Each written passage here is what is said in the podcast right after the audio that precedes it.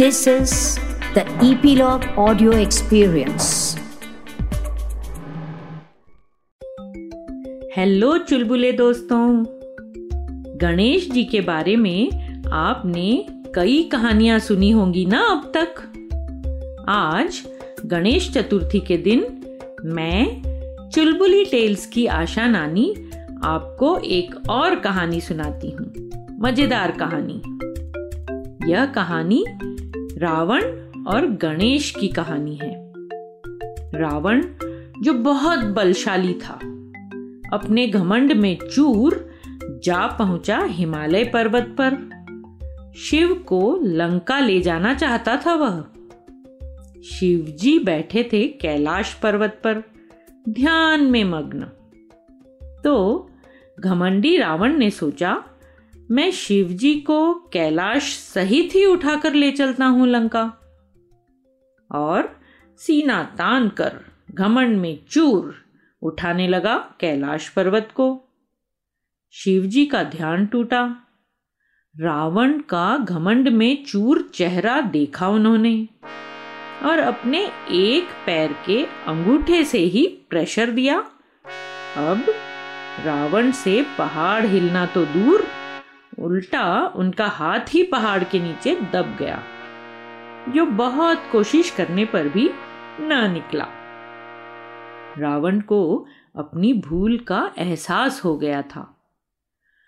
उसे समझ में आ गया था कि शिव को खुश करके ही लंका चलने के लिए राज़ी किया जा सकता है। और रावण ने अपनी कठिन तपस्या से शिव को खुश कर ही लिया।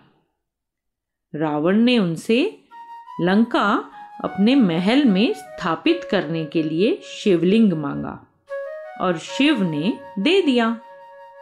पर शर्त यह लगाई कि हिमालय से लंका के रास्ते में कहीं भी शिवलिंग को पृथ्वी पर नहीं रखना है। यदि कहीं रख दिया तो शिवलिंग वहीं जम जाएगा, वहीं स्थापित हो जाएगा। रावण बहुत खुश होकर शिवलिंग हाथों में उठाकर चल पड़ा। दूर, बहुत दूर लंका की ओर। खुश इसलिए कि जैसे ही महल में शिवलिंग स्थापित होगा, रावण की शक्ति हज़ारों गुना बढ़ जाएगी। पर आकाश के सारे देवता परेशान थे। रावण राक्षसों का राजा यदि यह और शक्तिशाली हो गया तो धरती पर तबाही मच जाएगी ना। इसे तो रोकना होगा। और उन्होंने बुद्धि के देवता गणेश को बुलाया और रावण को रोकने का काम सौंपा। बुद्धिमान गणेश एक बच्चे का रूप धरकर धरती पर जा पहुँचे। इधर रावण को शिवलिंग लिए चलते चलते चलते शाम होने लगी थी। यह शाम का समय रावण की पूजा का समय था। पर पूजा कैसे करें? शिवलिंग कहाँ रखें? बड़ी समस्या थी। उन्होंने इधर उधर देखा, वहाँ तो सिर्फ़ एक बच्चा ही दिखा। रावण ने उसे ही पुकार लिया। और बच्चे के हाथों में शिवलिंग थमाकर कहा कि मैं जल्दी ही पूजा करके आता हूँ। पर मेरे आने तक तुम शिवलिंग को धरती पर मत रखना। ठीक है, पर जल्दी आना, बच्चे ने कहा। रावण चल दिया अपनी शाम की पूजा करने। थोड़ी ही देर में गणेश ने रावण को धीमी आवाज़ में पुकारा। जल्दी आओ। इतने भारी शिवलिंग से मेरे हाथ दुख रहे हैं। उठा नहीं पाऊँगा और। और फिर रावण के आने की प्रतीक्षा किए बिना ही शिवलिंग उन्होंने धरती पर रख दिया। चतुर गणेश, इसीलिए तो उन्हें पुकारा था देवताओं ने। और अब गणेश खुद भाग खड़े हुए।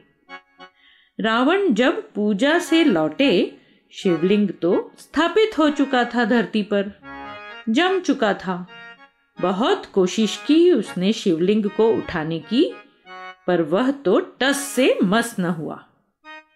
गुस्से में आग बबूला, इधर उधर भाग कर दौड़ कर रावण ने बालक गणेश को ढूंढ निकाला और मारे क्रोध के, गणेश के सिर पर एक जोरदार मुक्का जड़ दिया। पर इससे क्या? शिवलिंग तो रावण को नहीं मिला ना? और गणेश अपने असली रूप में सामने आ गए। अब रावण को बिना शिवलिंग के ही लंका लौटना पड़ा। वह स्थान जहाँ गणेश ने शिवलिंग रख दिया था, शिवलिंग स्थापित हो गया था, गोकर्ण के नाम से प्रसिद्ध हुआ। गोकर्ण, यह दक्षिण भारत में गोवा के पास समुद्र के किनारे स्थित एक बहुत खूबसूरत जगह है। आज भी गोकर्ण में विशाल शिव मंदिर के अलावा गणेश जी की भी एक बड़ी मूर्ति है, जिनके सिर पर रावण के मुक्के के कारण गहरा खड्डा बना हुआ है। आज की गणेश जी की यह कहानी कैसी लगी दोस्तों? फिर मिलूँगी नई कहानी के साथ। चुलबुली टेल्स की मज़ेदार कहानियों को सुनते रहने के लिए ईपीलॉग मीडिया वेबसाइट पर या अपने फेवरेट स्ट्रीमिंग ऐप जैसे कि Jio Saavn, Gaana, Google podcast, Spotify ज़रूर सब्सक्राइब करें ताकि आपको हमारी नई कहानियों की नोटिफिकेशन मिलते रहे। तो जुड़े रहिए चुलबुली टेल्स के साथ।